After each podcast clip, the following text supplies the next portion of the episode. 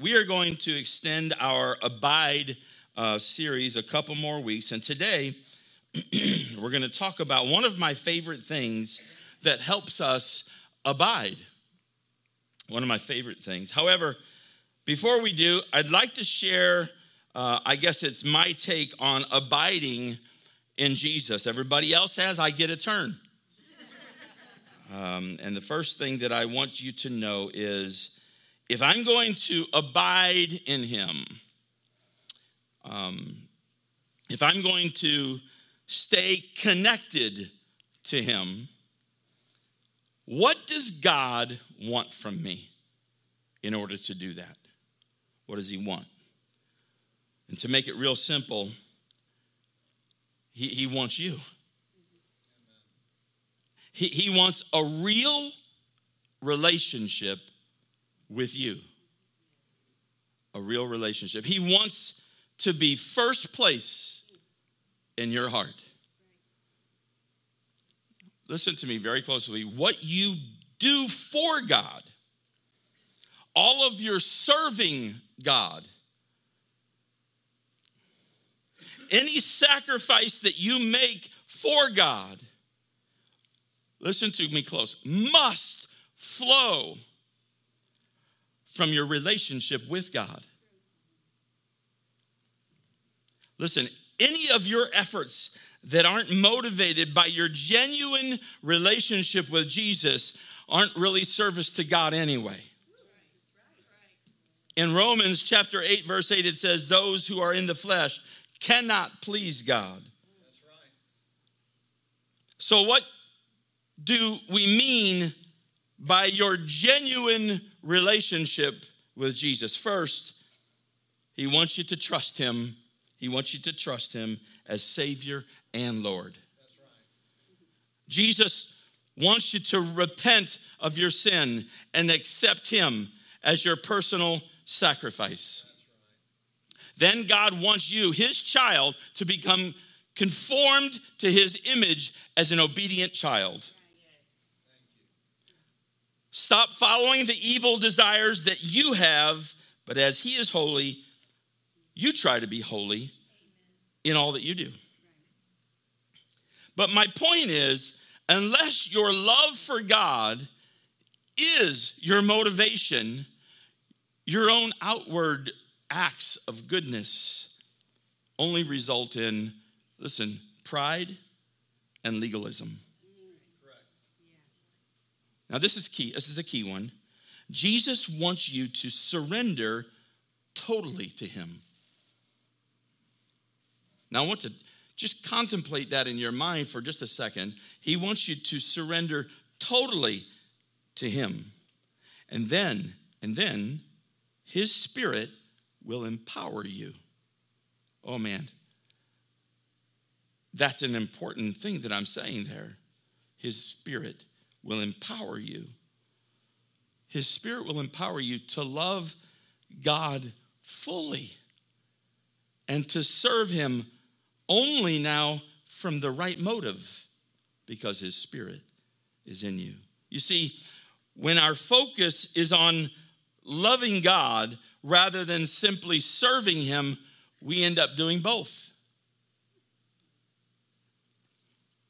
If we skip the relationship part of our, uh, uh, uh, uh, our service is of no use if we skip that part. God wants a relationship, God wants your heart. David understood this. He understood what God wanted as we as he prayed in Psalm 51, 16 and 17. It says, You don't delight in sacrifice, or I'd bring it. You, you, you do not take pleasure in burnt offerings. My sacrifice, O God, is a broken spirit, a broken and contrite heart. You, God, will not despise. So, why a whole series on abide? To have a relationship with Jesus, you must, listen to me, you must abide in him to have a relationship with him. You've got to stay connected to Jesus. Now let's go back to John 15 again, like everybody else has done. And, and it says in verse 4, it says, Remain in me, and I will remain in you. That's Jesus talking. For a branch cannot produce fruit. Everybody say, cannot. A branch cannot produce fruit if it is severed from the vine. Some of you tree huggers are to not like me for this. Hey, I need, it won't let me. It won't let me.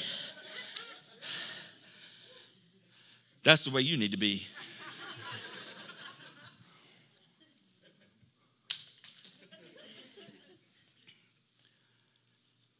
Remain in me, and I will remain in you. For a branch cannot produce fruit if it is severed from the vine. And you cannot be fruitful unless you remain in me. Verse 5 Yes, I am the vine, you are the branches. Those who remain in me and I in them will produce much fruit. For apart from me, apart from me, apart from me, you cannot do anything. Verse 6 Anyone who does not remain in me is thrown away like useless branch and withers. Such branches are gathered into a pile to be burned. But if you remain in me and my words remain in you, you may ask for anything that you want and it will be granted. When you produce much fruit, you are my true disciples. And this brings great glory to my Father. I have loved you even as the Father has loved me. Remain in my love. And when you obey my commandments, you remain in my love, just as I obey my Father's commandments and remain in his love. And then we skip down to verse 12. And I want you to pay close attention to this. It says, This is my commandment, Jesus says. Love, everybody say it together. Love, love the next two. Love each other. Love each other. But then what does it say after that? In the same way. You see, we've got to be connected to each other. We've got to remain in each other.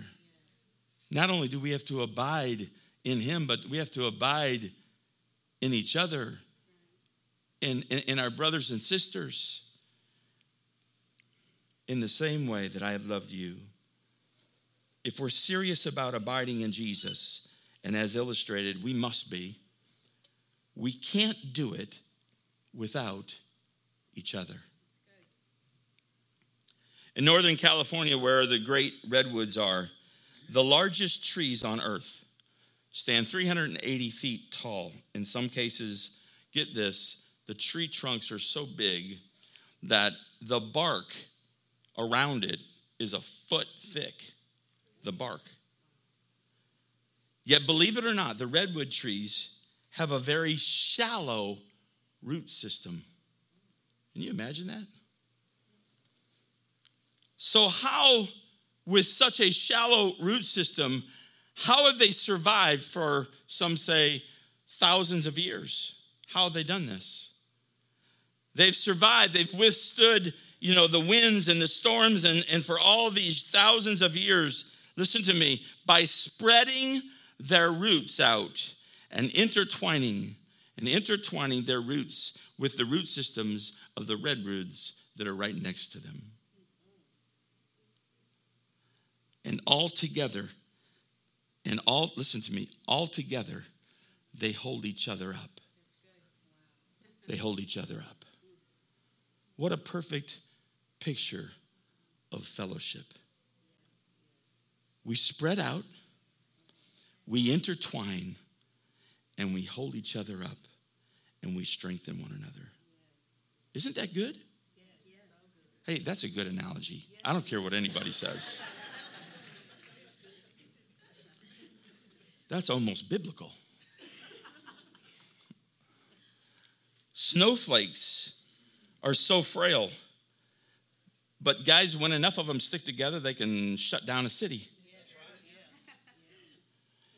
You can't do a whole lot, and I can't do a whole lot, but together, guys, we will impact our community. I hope you get that. In the church, we do this thing together. The Bible refers to this as fellowship. So, so let's talk about fellowship today. That's what I want to talk about. Luke uses the word fellowship in Acts chapter 2 when he explains God's design. You hear that? God's design for the church, okay? Uh, Luke describes it as a, a, listen very closely. I wish I had put this on the board, but that, that's all the more why you got to think through this. Luke describe, describes fellowship as a shared participation within a community. Pretty easy. A shared participation within a community. And, and this concept that, that we're talking about, this fellowship concept, it, it requires generosity. Everybody say generosity. It requires sacrifice. Everybody say sacrifice. It requires trust. Thank you. And fellowship, listen to me, listen to me very closely now. Fellowship flows from a shared life with God. In other words, it flows from abiding with Jesus. Mm.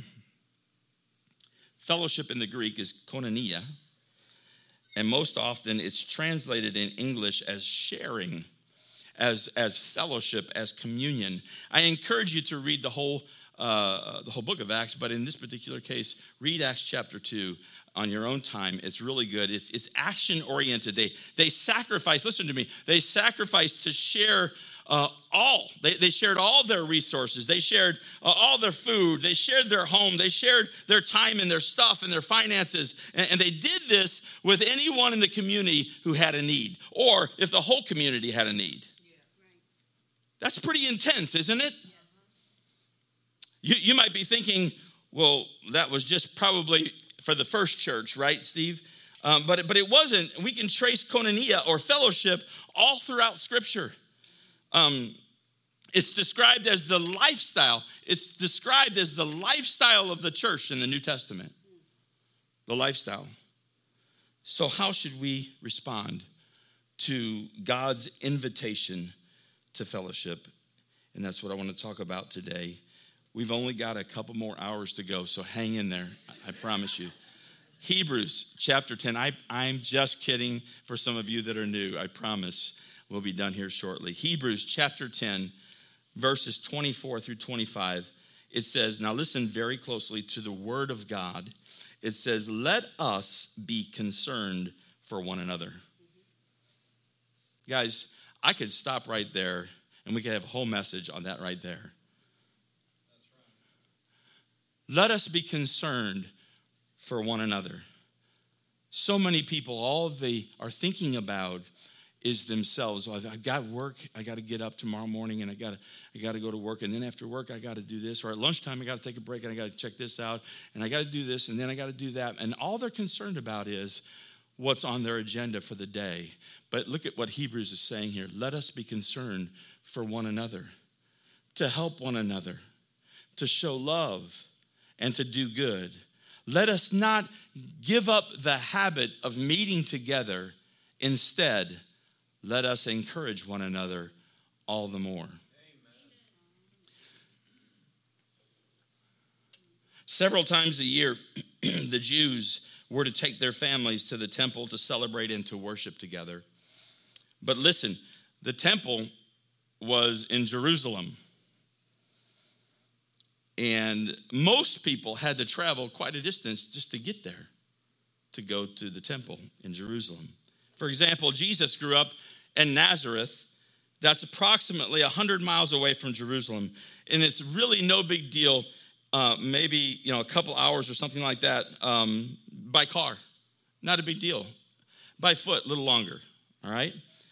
And they did it, listen, several times a year. In fact, one of those trips is uh, the famous story that we hear where the boy Jesus is lost and they got to go find him and he's he's somewhere and and while they were on this trip, he's somewhere in Jerusalem, and they find him in the temple, and he's teaching the rabbis at the age of 12. That's that's one of the times when they were taking the trek to uh, Jerusalem to go to the temple. That's what they were doing. I want to read to you a song from the 84th Psalm. And they sung this song on their journey to the temple. And it was written by, get this, it's written by the sons of Korah. Psalm 84. How lovely is your tabernacle, O Lord of hosts. My soul longs, yes, even faints for the courts of the Lord. My, my heart and my flesh cry out for the living God. Blessed are those who dwell in the house, they'll still be praising you.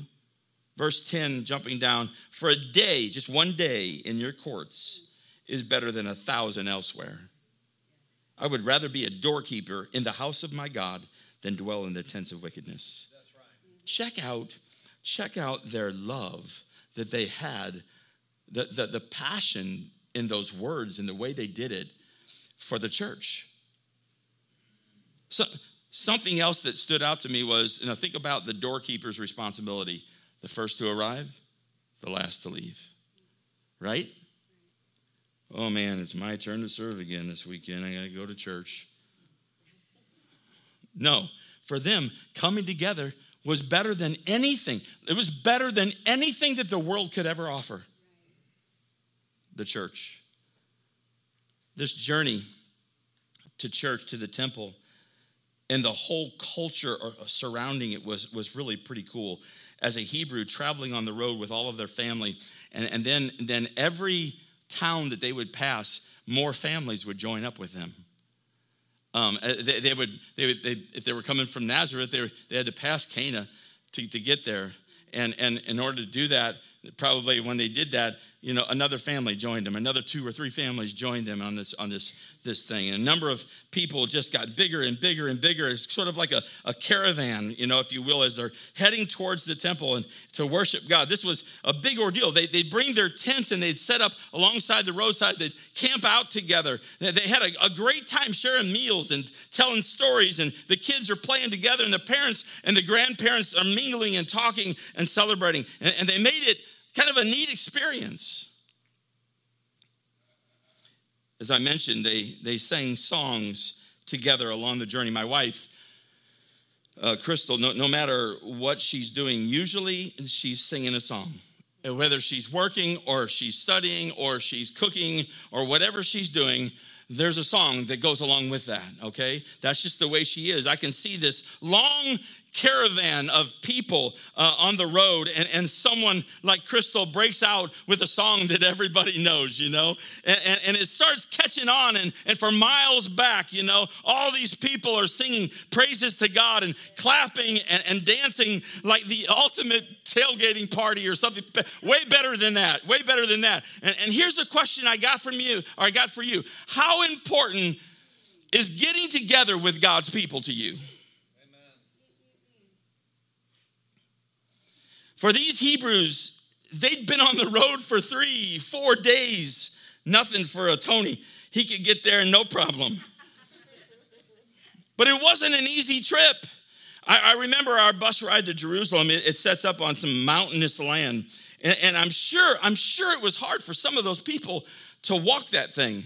It, it was far, it was far from convenient. But there was something about that trip that meant much more than a hard three or four days walk to Jerusalem. To them, it was worth packing up the kids and, and the pots and the pans and the food and the tents and the clothes. They actually enjoyed it. I hope you are getting the sense that they were enjoying what they were doing. They, they were making memories for their children and, and made lifelong friends in doing all this. when I was a boy, our church was about 30 miles away. And I kid you not, we met a minimum of five days a week. We truly, listen to me closely, we truly lived life together. Our friends that are there became family to us. Still today, we'd do anything for each other. I mean that. Crystal and I tried to do the same thing and raise our kids the same way, and now they're doing the same thing with their kids right here at the bridge. And that's why coming together for whatever the church is doing, I mean, for whatever the church is doing, is so important. Amen. Fellowship runs deeper than you realize. You're, you're, you're building a spiritual foundation for you and for your family and for your children. Listen to me, people. There's no amount of money that can buy that for you. Amen. There's nothing. That's right. We need each other. We need each other. In the U.S., we're so blessed compared to any other country, but I think about the direction that we are headed. We keep turning further and further away from God. And, and, and I, what is it? What is it that might change the trajectory of our country? Um, is it the government? They, they, they can only do so much. Can, can big business fix it? Can teachers teach us and fix it? And guys, while they're good, listen to me very closely. None of them, none of them can change a heart. They can't heal a wounded soul. They can't turn hatred into love. They can't bring about repentance or forgiveness or reconciliation or peace or real joy. They can't get to the core of the problem with your brother or your sister. They can't get to the core of the problem with your neighbor or, or your child or your spouse. I'm here to tell you, guys, I'm here to tell you there's only one power that exists that can do that. And we sang about him today. There's only one kind of love that conquers sin. There's only one kind of love that wipes out shame, that heals wounds, that, that, that reconciles enemies and, and men's broken dreams. Or that can ultimately change the world one life at a time. And, guys, as a pastor, what haunts my heart is that this critical message that I'm speaking today about the transforming love of God has been given to one entity the church. It's the church. What a responsibility. I want, I want to take, I want to pause just for a minute.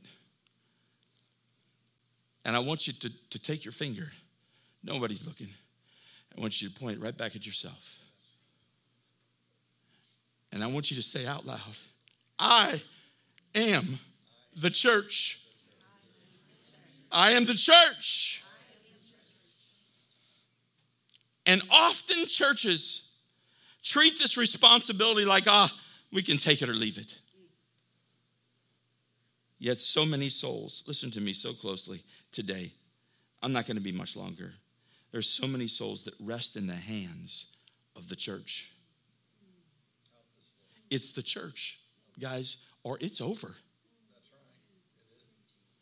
Without the churches sharing goodness and, and peace and love and joy with this world, well, it's what we see immorality and corruption and wickedness wins. Listen to me. Don't bother looking anywhere else. It's you and I. It's the church. It's the church. Psalms 48 says, Great is the Lord and greatly to be praised in the city of our God, in the mountain of his holiness. Listen to this closely. Beautiful for situation. The joy of the whole earth is Mount Zion. Mount Zion is the church. Guys, it doesn't matter. It doesn't matter. Hear me. It doesn't matter your circumstances. The church is beautiful for your situation. If your life is in turmoil, get with the church. If your financial picture is, is terrible, this is where you need to be. If your marriage is a wreck, check out the church. If your child's heading down the wrong path, bring them to church. If your heart is hard and callous, the church will treat you like nobody else. If you're sick, the church is beautiful for your situation. No matter how bad it is, guys, living life together and the power of Jesus Christ can change your life, can reach deeper than anything, than anything in this world and what it's got to offer. You may think that everyone in your life has abandoned you. But this church family, this church family will do our very best to be there for you, regardless, listen to me, regardless of what you think. Most importantly, Jesus Christ has never and will never leave you alone. That's right. I want you to look around you today. Look around you. Look all around. This church is beautiful for your situation. There's a young man here in the Lake St. Louis area who has no family here, no family, basically all alone, or so he thought. He, he got into some trouble and accidentally painted his walls with some toxic material, and the city condemned his house, kicked him out of his own house until this toxic stuff has been removed. And, and then he, he just doesn't have any place to live until then. Shane told us about him, about this young man. And some bridge men, listen to me very closely, some bridge men went over there tore out all the walls and ceilings affected, and all that toxic junk is gone. It's gone now. This young man completely, completely feeling defeated and, and thought that he was all alone in this struggle. He was amazed. He was, he was amazed that people that he's never even met before were over there doing this for him. I'm telling you, it was a mess. He was amazed. He kept thanking us over and over. Such a super nice guy. This bridge community that you sit in here today is good for your situation. Is good for your situation. We've got more to do to help this kid. I call him kid, he's 40 years old. But he's a kid to me, I guess. but we got to get him back into his house. There's some things that we got to do, and I know that this Bridge Church is going to help him do it. A pastor in Illinois shared this with us. He had just finished speaking and was standing around talking to people, and a young married couple approached him, and they placed this blanketed bundle in his arms and asked him to pray for their baby. And he asked the baby's name, and the mother pulled back this blanket that covered the baby's face, and his knees just buckled. And he thought, that he was about to faint. In his arms was the most horribly deformed baby that he had ever seen. The whole center of her tiny little face was caved in. How she kept breathing, he said, I'll never know. And all that he could say was, Oh my, oh my. The mom said that her name's Emily, and the dad said, Well, we've, we've been told that she's got about six weeks to live. And we would like for you to pray that before she dies, that she'll know and feel our love. Barely able to mouth the words the pastor whispered, Let's pray. So together they prayed for Emily. And as he handed her back, this pastor asked, he said, Is there, is there, is there anything that we can do for you guys? I mean, any way that the church can, can somehow serve you during this time that you're going through right now? And the father responded, Pastor, he says, We're okay. He says, Really, really, we are. We've been in a loving small group for years. Our, our group members knew that this pregnancy had some complications and, and they were at our house in fact the night that we learned uh, of the news. And, and, and they were at the hospital when emily was delivered and, and, and they helped us absorb the, the reality of this whole thing. They even cleaned our house and they fixed our meals when we when we brought her home and they, they pray for us relentlessly and, and they call us several times a day. They even are helping us plan little emily's funeral and just then, three other couples stepped forward and surrounded Emily and her parents. And one of the group's uh, members said, Yeah, yeah, we always attend church together as a group. A close knit huddle of loving brothers and sisters doing their best to soften one of the cruelest blows that life can throw. I want to ask you, where would that family be? where would they go? How, how would they handle this heartbreak without the church? How? There is nothing like when God's people come together. There is nothing like the church. It's beautiful for your situation. Its power is breathtaking. Its potential is unlimited. It comforts the grieving and heals the brokenhearted. It, it builds bridges to seekers and, and offers truth for the confused. It provides resources for those in need and opens its arms to the forgotten and to the oppressed and to the disheartened. And, and, it breaks the chains of addiction and frees the oppressed. Whatever the capacity for human suffering, the church has a greater capacity for healing and wholeness. No other organization on this earth is like the church. Nothing even comes close.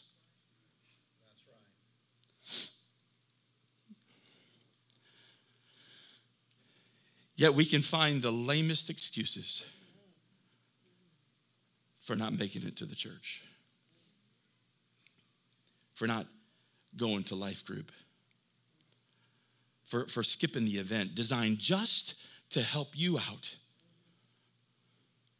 And you stay home to finish binge watching the latest Netflix show or whatever.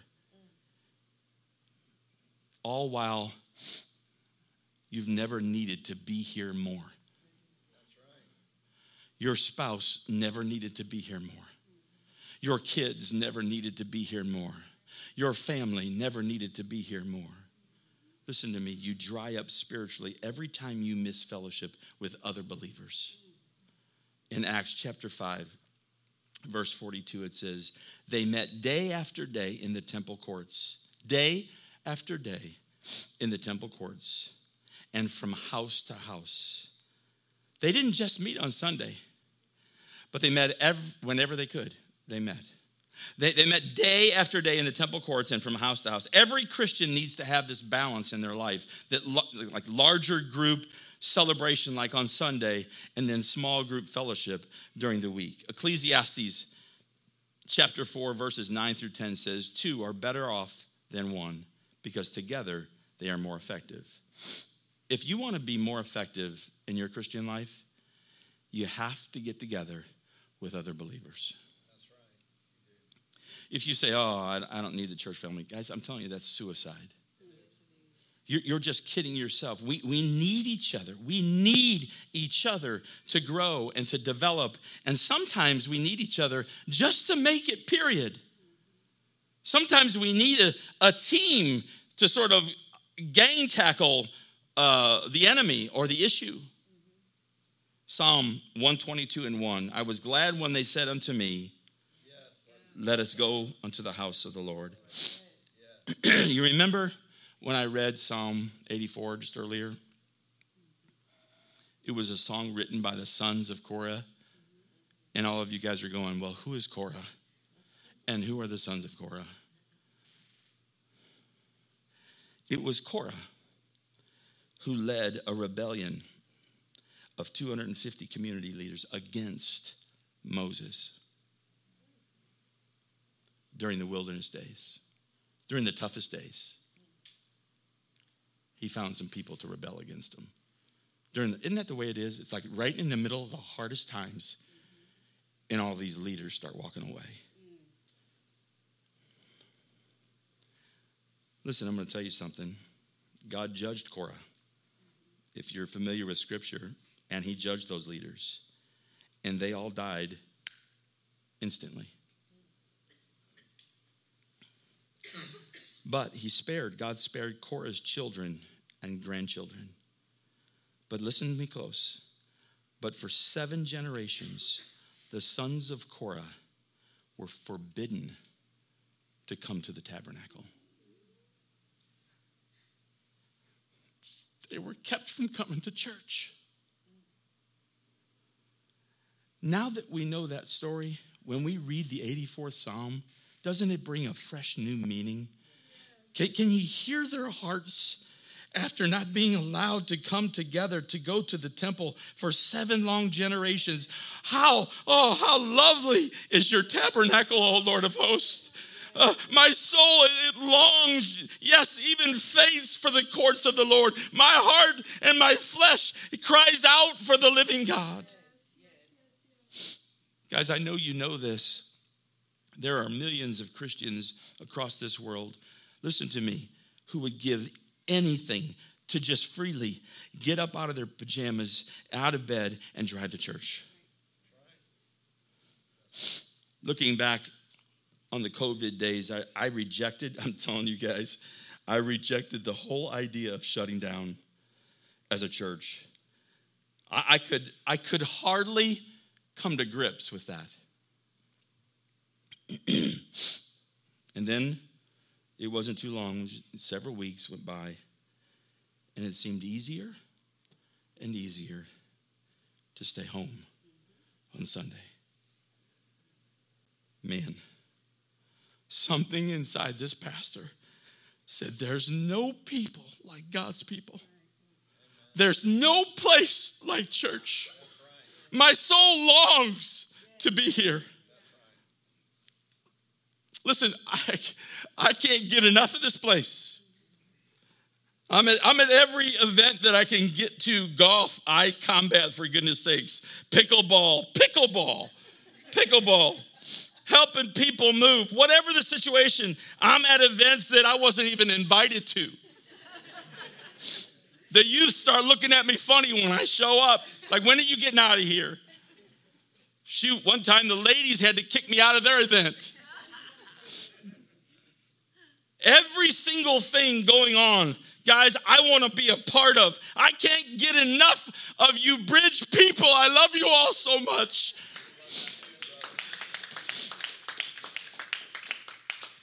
Most importantly, I love it right here on this front row while the worship team leads us all in worshiping God.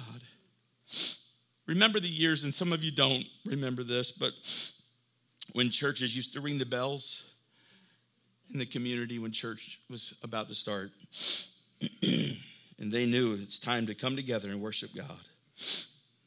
Listen, we may not hear the bells in our communities anymore, but I pray that you hear them in your heart every time these doors are open. And regardless of what else is going on, that you do whatever you need to do to lead your family to get together with God's people. Because, like I said, there's worship team as you come. There's no other organization on earth. There's no other organization on earth like the church. Nothing even comes close. Nothing comes close. Shall we stand together? Thank you, Lord. I don't know what they're going to sing, but I want to pray for you. As you close your eyes and you bow your heads in respect to the others that are here today, let me pray for you before you leave. Thank you, Jesus. Lord Jesus, there are people here today.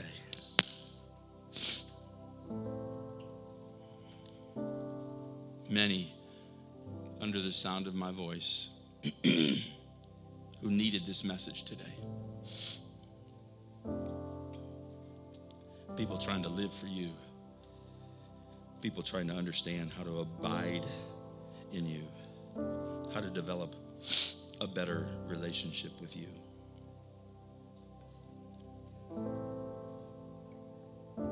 And they struggle with this discipline. Coming together, sharing life with others,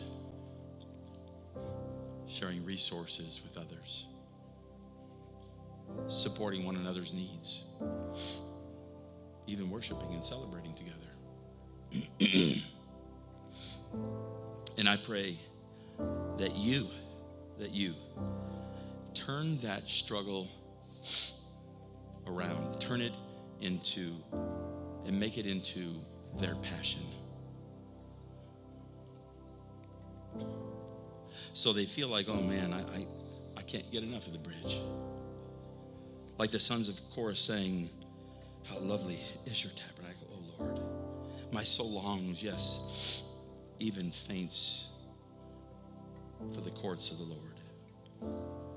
Give us a passion like never before. A passion to live life together, to worship God together, to come together to help others who are in need. Let our love for you, God, our relationship with you, our, our, our abiding in you take first place in our life. Let our abiding in you be the source that motivates our fellowship with each other. And like a circle, let our discipline to fellowship yield a desire to always abide in you, to always remain connected to you. And I pray this for everyone.